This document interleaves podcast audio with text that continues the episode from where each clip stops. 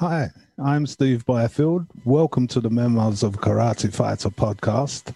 I'm here with author Ralph Robb, who wrote Memoirs of a Karate Fighter, and Donald Blaney, who was the original publisher of the book, following a publishing career going back twenty years, as well as being a member of the Y M C A team. I've been training for nearly fifty years, starting with judo age ten, and I'm an old boy of the Suzuki Schools of Karate at the Hombu, or Headquarters Dojo, at Manor Place Bars and Marwick House in London. Memoirs of a Karate Fighter is in my top five books of all time, and I can recommend it to anyone, whether they practice karate or not. Here's Kimberly Rivando Rob with a synopsis.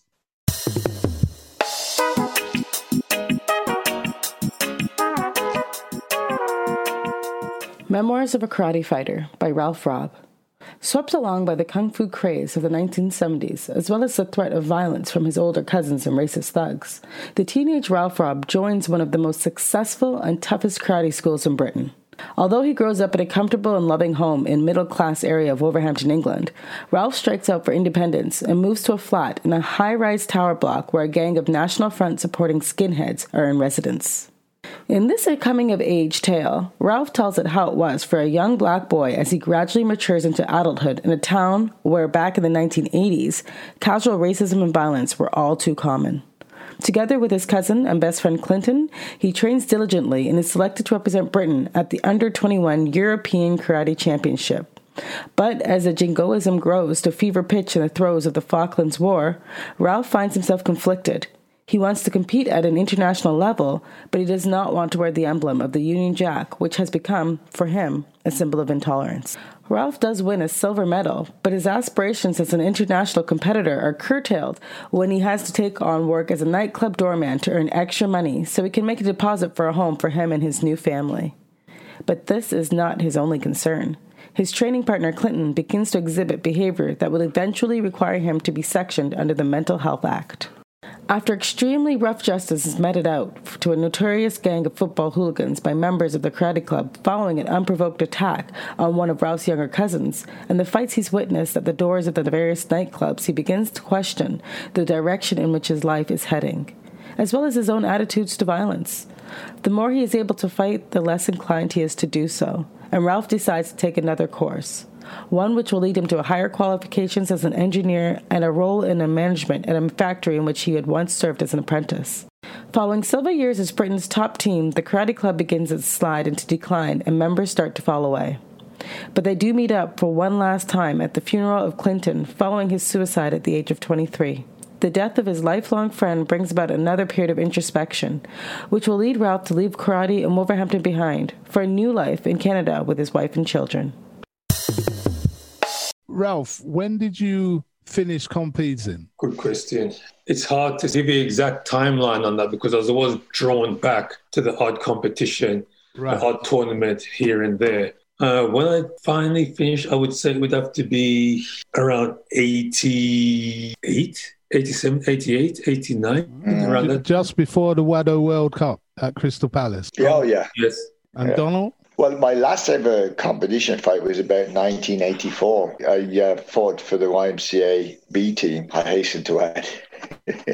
uh, but I fought along. There was Leslie Fairclough in the team and Errol Eamons and these guys. And we reached the quarterfinal of the English Championships. Jerome had asked me, he said, look, yeah, I, I fought quite well that day. You know, what about putting a bit more work in and trying to find uh, your way back into the first team? And... Uh, Fate intervened. I was involved in a very serious road accident and I destroyed all the soft tissue in my left shoulder. And he, they had told me I'd never move my arm properly again. I'm glad to say I defied that. And in fourteen months, I had the movement back. But to be quite honest, I was always semi-detached. I was from when I started boxing in nineteen eighty, then I did a year's kickboxing with the likes of um, Howard Brown, and I sparred with Steve Babs and these guys who were the top guys at the time. I didn't have a lot of heart for competition karate. Just as an aside, the thing about it is, I think one thing that summed it up where karate competition was going, we had an England international come and visit the Y M and wanted to take part in the fighting lessons that we had on a Saturday. And um, he really didn't do too well because what he thought was fighting was actually competition karate. And yeah. uh, he kept pulling out as though he'd scored a point. And stopping. And stopping. Knocking. Yeah, you don't stop. And, yeah. And he ended up getting knocked out. I mean, knocked unconscious. No, not through any benevolence, because he kept stopping. And uh, the person he was sparring just flattened him with the combination. It wasn't this guy's fault. He he was only doing what he was trained to do. Yeah.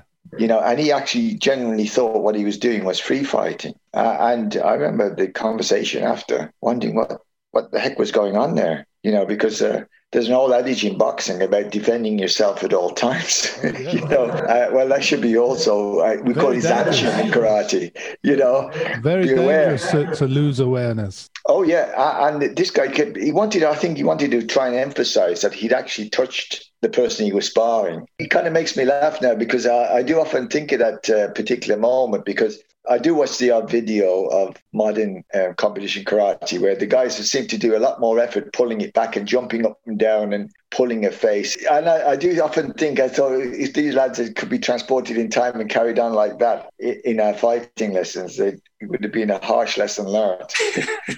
Yeah.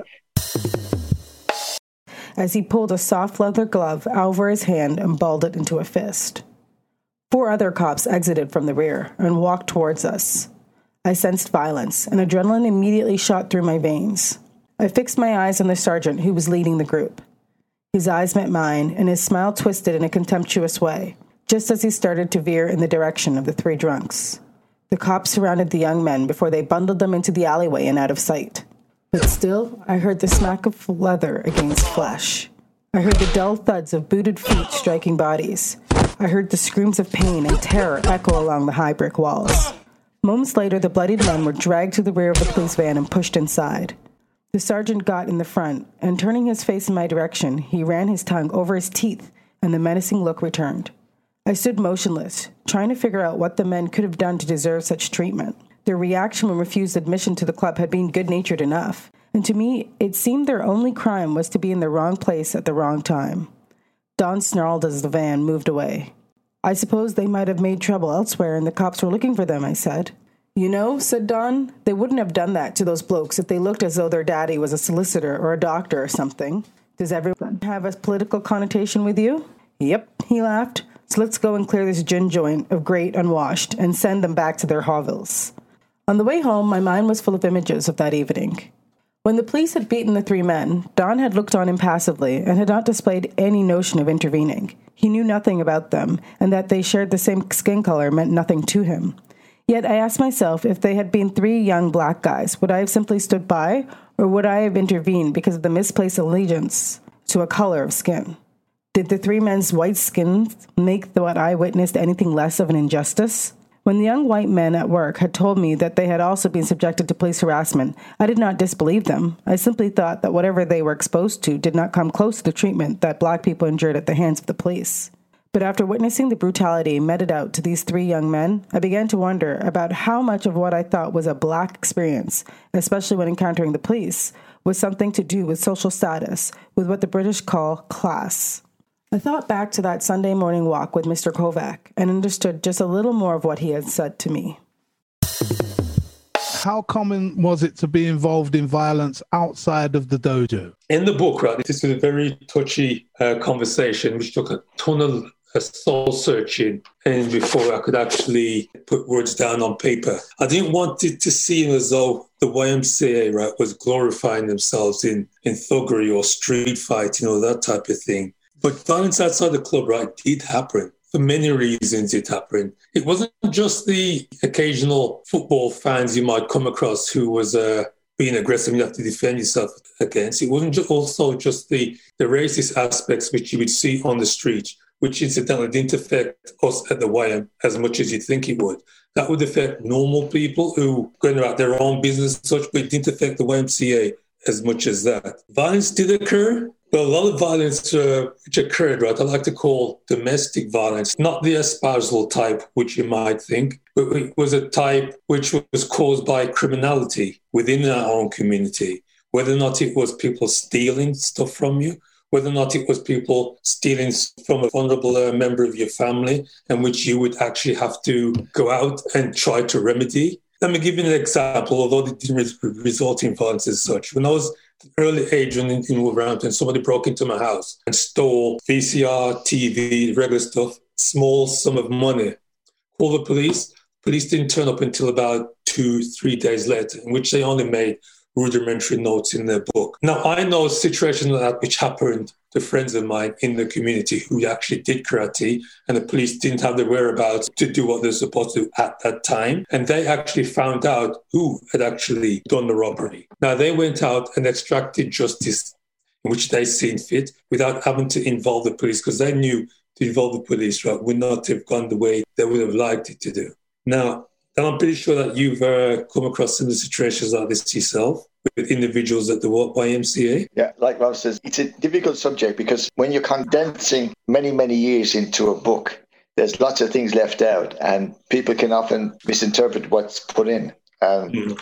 They seem disproportionate. But there were several incidents and it was done with some reluctance because over the years, four people, four people I, I knew who were members of the Y M C A ended up in court over it. And certainly... Uh, probably the heaviest prize paid was Leslie Fairclough, who should have been world champion. Uh, he was European champion at the time, and he was put out of the squad because of a court appearance over an issue which had resulted in violence. So um, nobody did it. The people I know anyway, and I'm not trying to make everybody saintly, but I think Rob's quite right. It was often in response to criminality. I know people who had been attacked. They'd gone to the police. They'd given the name of the person who'd attacked them. The police didn't do a thing. That person had a family member training at the Y M C A. So that this, this person was found. He turned out he had a long history of violence. Uh, very few court appearances because he'd intimidated people into not giving evidence. He did go to court over that attack and he did plead guilty, thanks to Y M C A members prevailing on him to do the right thing. Mm, I know, I know. It, it's very it's very difficult to not to portray the Y M C A in a bad light. Even in a situation like that, you don't want to be appear to be vigilantes as such. Mm. But the whole reason I started karate at the time was because of a threat of violence. Just by mm. walking down the street was a threat of violence. So the fact that I did karate and the fact that I'm amongst groups of people who were probably started for the same reasons I did, there's going to be violent interaction at, between one or several members of the uh, club against those in the community. And I'd, at the same time, it didn't always boil down to criminality. Sometimes it was just a matter of the fact that we moved from the town centre to a local community centre several miles away. Was the fact that we're moving to somebody else's territory, okay? And you get this whole aspects of youth and gangs and this is my this is my plot. Who is who are they thinking coming from the other side of town to to set up set on my street? You know, right. That type of thing happened. Quite that type of thing involved or created uh, violent incidences. I'm pretty sure uh, Don, you was involved with one of them as well with Jerome, just by taking being a club. At the time when locals thought it was their turf. Oh, yeah. Well, Jerome and I were uh, volunteers with the Y M C A. Uh, so we used to give uh, an evening of our time to, to help out and supervise. And Jerome actually had to ask this gang of youths to leave due to their behaviour. And uh, the following week, they came back with this guy who's actually bigger than Jerome. Now, Jerome's six foot five and he was like two twenty, two thirty pounds at the time. And this guy was bigger than Jerome. I was just shutting up. I was doing the shop. John was sweeping up and in come the gang with this big guy. So just as John was finally finished sweeping up, the big guy drops a, an empty drinks can on the floor. So John knew what this was all about. So John said, uh, pick that up, please. And your man says, no. Well, I've never seen such a sweep in my life because John took this guy's two legs from underneath him. We call them the Grizzlies. I don't know what the real name was, but they, they were two brothers and they kind of had a little posse. It was a family name, actually. Huh? It was the family name. Prison. Oh, yeah, because he, he was so big, he went down with a, a bang. But, you know, that man came to train with us, the big oh, lad yeah. came to train with us, and he, he wasn't bad. Unfortunately, he ended up in Long Large in high security prison uh, a little while later. But he, yeah, I saw him when he was released, and that sweep taught him a, a lesson in life, a more gentlemanly, courteous man you'd, you'd rarely meet. Yeah. yeah. And he also started to work with NACRO, so he had turned a, a, a bit of a corner. And Bob records in the book about these youths coming to me while I was trying to train on my own. And that, was a, that wasn't anything but these guys trying to stake a claim. They'd see me supervise. They were testing the water, you know, and put it this way, they failed the test and I passed it. The good thing was, a few years later, there was a, a bit of a fight breakout and a knife got brought out and I had to intervene, and uh, it ended up one, one lad hitting the floor and he was absolutely furious. And he, he was basically saying to these uh, to this group of kids, come on, let's rush him. But some of them were the people who'd come into the gym when I was training the, the couple of years previously. Hmm. And they all hmm. kind of stood back saying, oh, we're not going to get involved here. Yeah. And, uh, so that, that kind of saved me, you know, because if they'd yeah. rushed me, I think I would have been very badly hurt. So there was that sort of trouble outside. And, of course, I think, Steve, you may have come across this maybe in your time, but particularly in the seventies, people who trained in boxing or had been in the armed forces and had done unarmed combat training had seen what was presented as karate or martial arts and thought it was fakery. They they didn't really believe it was right. Yeah. And, uh, just wanted to test you out. Yeah. Test you out. We occasionally yeah. had people came to our dojo to have a go kind of thing within the yeah. rules of the dojo, just to test out the fighters. And some of yeah. these were experienced street fighters, and you could see it. Did yeah. that ever happen at the Y M C A? Did anyone from other dojos or, you know, come to your dojo to test you out? Obviously, you got oh. guys, other karate kids turn up, right, just to test themselves. Uh, with the yeah. Y M, because that's its reputation. That's what, that's what I mean, yeah. Such good fighters. Oh, yeah, we had that and, all the time. And they were, and they didn't, they didn't come there with the belligerent idea of wanting to fight. They came there more with the attitude they wanted to learn. If they came with the attitude they wanted to fight, they'd have been seriously hurt. But to learn is something different. Yeah. There, there was the odd occasion. I mean, we, we did have a few boxers come down. And but, remember... were, but then again, weren't they friends of people who were already at the club? Yeah, that's true. But they, they also wanted to test it out because, in fairness, yeah. and some of them had boxed before. And but they had joined the karate club or they joined in with the training. That's and right. we had also a few kickboxers come down to train and a few judo okay. guys. Uh, the, the real challenges came outside. I mean, Eddie got challenged a couple of times on a building site. Funny enough, they were all ex-military who'd done hand-to-hand and they'd watched maybe things like the Kung Fu series on the television or something, and just thought, this is nonsense. Yeah. And, and so therefore, every, everybody doing karate was doing nonsense. And I was thinking back the other day, and I think probably, I wasn't involved in a lot, uh, probably only eight fights in, in six years. But uh, some of it did turn nasty. Uh, and uh, I, I didn't tell anybody I did karate because it was like, some for some fellas, it was a red rag to a bull. They just wanted to, to uh, uh, fight you. I mean, I, one guy found out that I'd passed my down grade and um, just grabbed hold of me. I mean, not in a joking manner. I really tried to hurt me. Because uh, he thought he was going to prove to me or prove to everybody watching that uh, my black belt wasn't worth much or something, you know? Yeah. So, Ralph did mention in his book that he would sometimes say, uh, oh, if you, you want to fight me, you know, fight my, uh, fight my students. And uh, what happened was there was a, a big guy, been in the army, I can't remember what branch, uh, but he made a beeline for Eddie when he heard Eddie was a black belt. And he kept inviting Eddie to punch him. So Eddie gave him a bit of a tap in the belly, that not much, because this guy was our supervisor, he was the foreman of the, the building site, for heaven's sake. But he went bang, you know, and the guy who's one of these guys, he said, oh, well, that wasn't bad. He says, I'll, I'll, I'll see you outside at the green at lunchtime and we'll have a, a go. So Eddie laughs. I can still remember him laughing. He says, oh, no, he says, you don't fight me. He says, get past my student first. Oh, right. So uh, I, I took it as a joke. But before we went to lunchtime, he says, look, we'll do a bit of slow sparring and warm you up. So I'm thinking, oh, okay. So I'm, I'm starting to think maybe this is a bit more serious. I'm only nineteen years of age, by the way. I'm the apprentice. So we meet out. There's a green area, a place called Old Fallings Park Lane. And we're doing the, the house remods there. And people had obviously got to hear of this. So, and it was...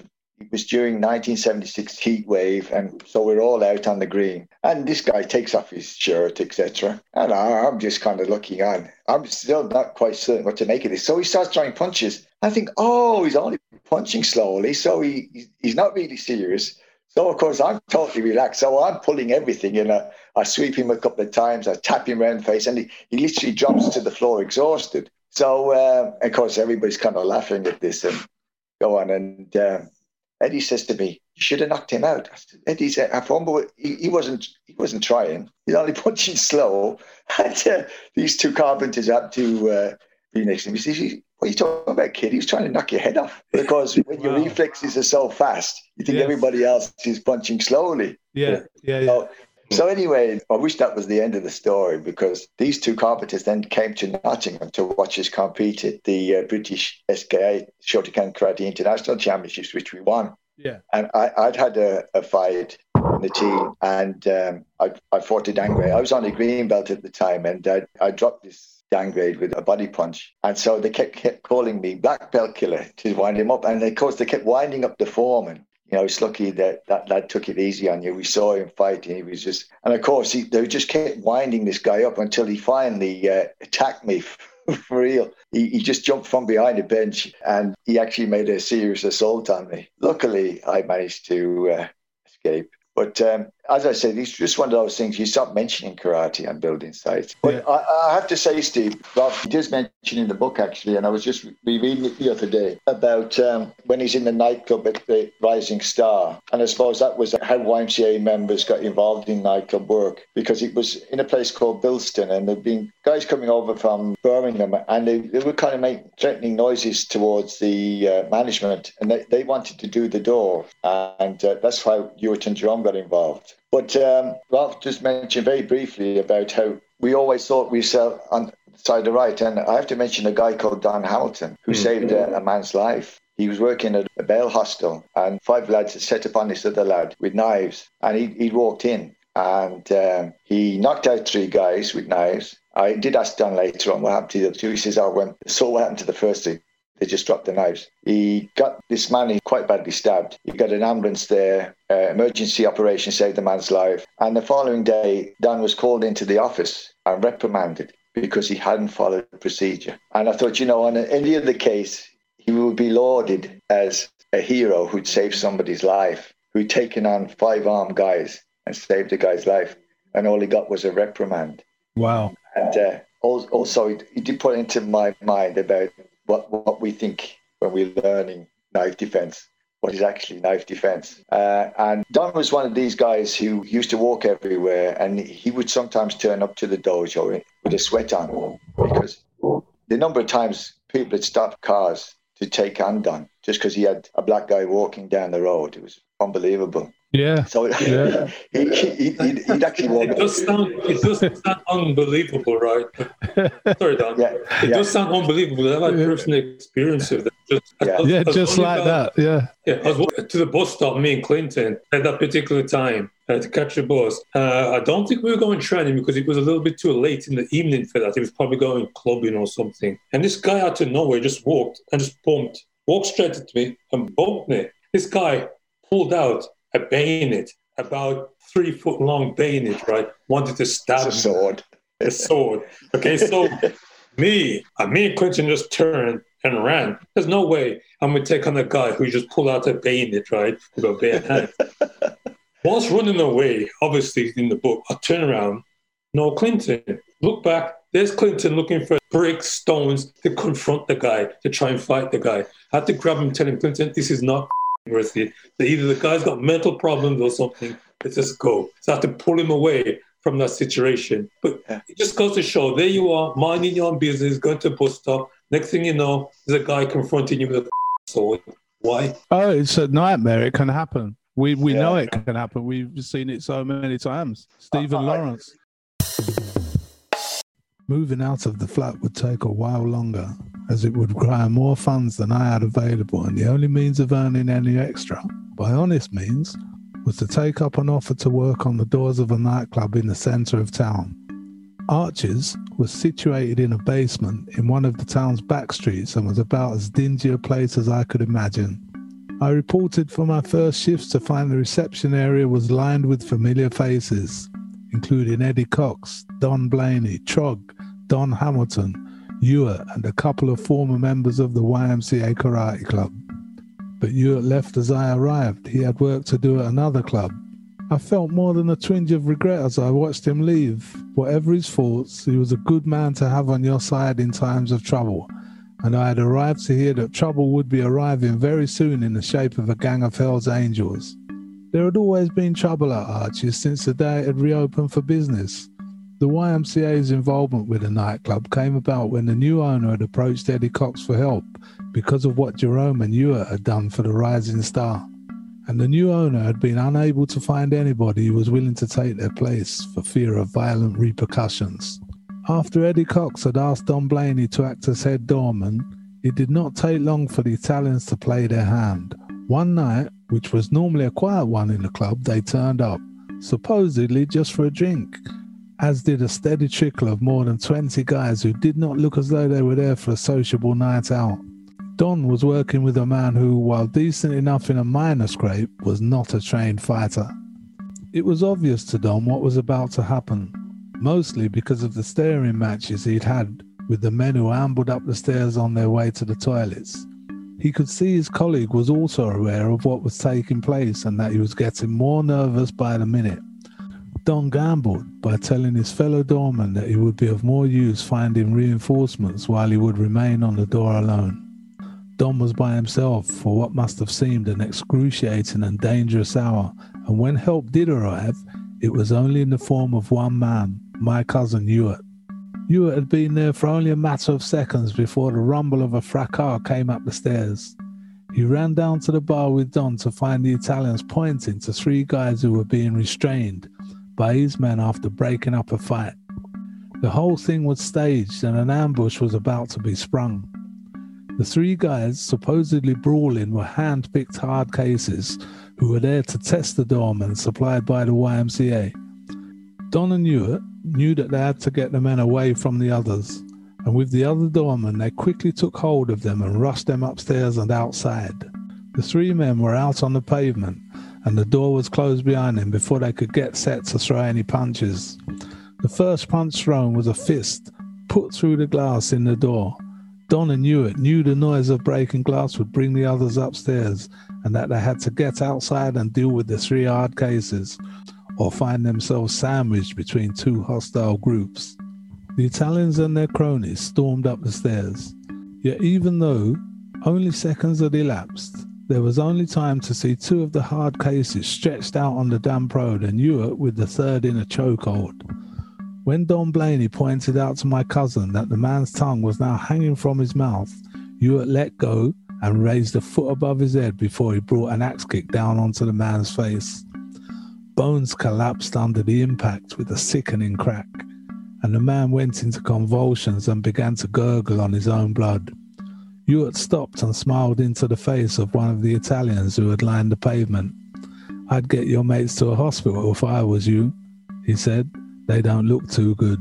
This was just how Ewart had taught karate in the dojo, stripped of pretense and the niceties of ritual. He had been clinical and ruthless, and in throwing that final technique, prevented further violence from the Italians who, after they had finished gawping, went away and never returned. As Ewart reminded us when training, what takes place on the mat or in a ring is a contest. Real fights are different. There are no rules on the streets, except to be prepared to do anything to emerge victorious. It was an incident that also showed how much we had been caught up in the culture of Japanese Budo. It was a culture that had filtered down from the samurai, who had certainly showed no mercy to a wounded foe. According to the book, there was plenty of opportunity for nightclub door work for those who trained at the Y M C A. Do you want to say yeah. something about that? Yeah, I wasn't suited for it. Ralph wasn't suited for it. Yeah, we did take part in it a couple of times. It was Ewart starting his own security company, which involved doing a certain amount of door work. Now, that's how I got involved in it in that side, by helping Ewart out. Yeah. You yeah. soon learned, right, that it's, it's, it's not for you. I soon learned it was not for me. It suited other people, yes, but for me, no. Nah. It came a point where you're seeing violence in its raw, natural, unnatural state, right? Which yes. unsanitized state, I should say, and it was just not for me. It was just too... I've done plenty of door work. I know exactly what you mean. You you end up saying you're not getting paid enough for this. Exactly. Oh, yeah. And it, not only that as well, not only the fact that you you're gonna you could you, you could get hurt, but the fact that you might get you yourself might hurt somebody over nonsense. Well, exactly. Yes. The turning point in my limited door work as such. As one evening, one night when they were closing up, this guy, he was obviously drunk. He was only a kid. He was only about eighteen, nineteen, sitting on a banister. I spoke to him that he got to leave pretty soon because we're cleaning up now. We've got to get out. This kid took no notice of me. He was just sitting on the banister, dangling his legs, looking me in the face. He was chewing the chewing gum loudly, okay? And for some known reason, right, it was annoying me. And this, then he blew a big chewing gum bubble and it burst. And for some reason, it set me off. I don't ask me why. I just grabbed this kid, right, hauled his ass, right, in the most undignified manner to the front door and just threw him out. I was shaking like a leaf afterwards thinking, why the f*** did I react that way? What did trans... grabbed it through my day for me to take it out on this poor kid. And, you know, a simple situation like that, taking out your frustration, right, of whatever, for whatever during the day on that kid ain't worth it. Here's the thing. I was never suited to door because I was too polite. When I was refusing people at the door, I give them an excuse. And I suppose it was, a, in a way, a good thing because um, I did nearly hurt somebody quite badly. And to this day, I often think about it. And uh, luckily, I didn't, I hasten to add. Uh, but he was a big guy. He was coming in. He was six foot four, uh, big with it. And uh, I reacted badly at the time. And I struck him in a way that if I carried on with it, he, he would have been in serious trouble. Uh, and Rob mentions in the book, because we'd often talked about it, because I think that was the beginning at the end for me with door work, because for twenty quid a night, I could have been ended up doing God knows how many years in prison. But I think the most salient lesson for me, Steve, was they had a bikers night at Arches, and they, he's normally quite good. Bikers that had such a bad reputation, he was actually the quietest night at the club, except they all had to be searched, and the number of knives and bayonets we took off these guys was unreal. They, everyone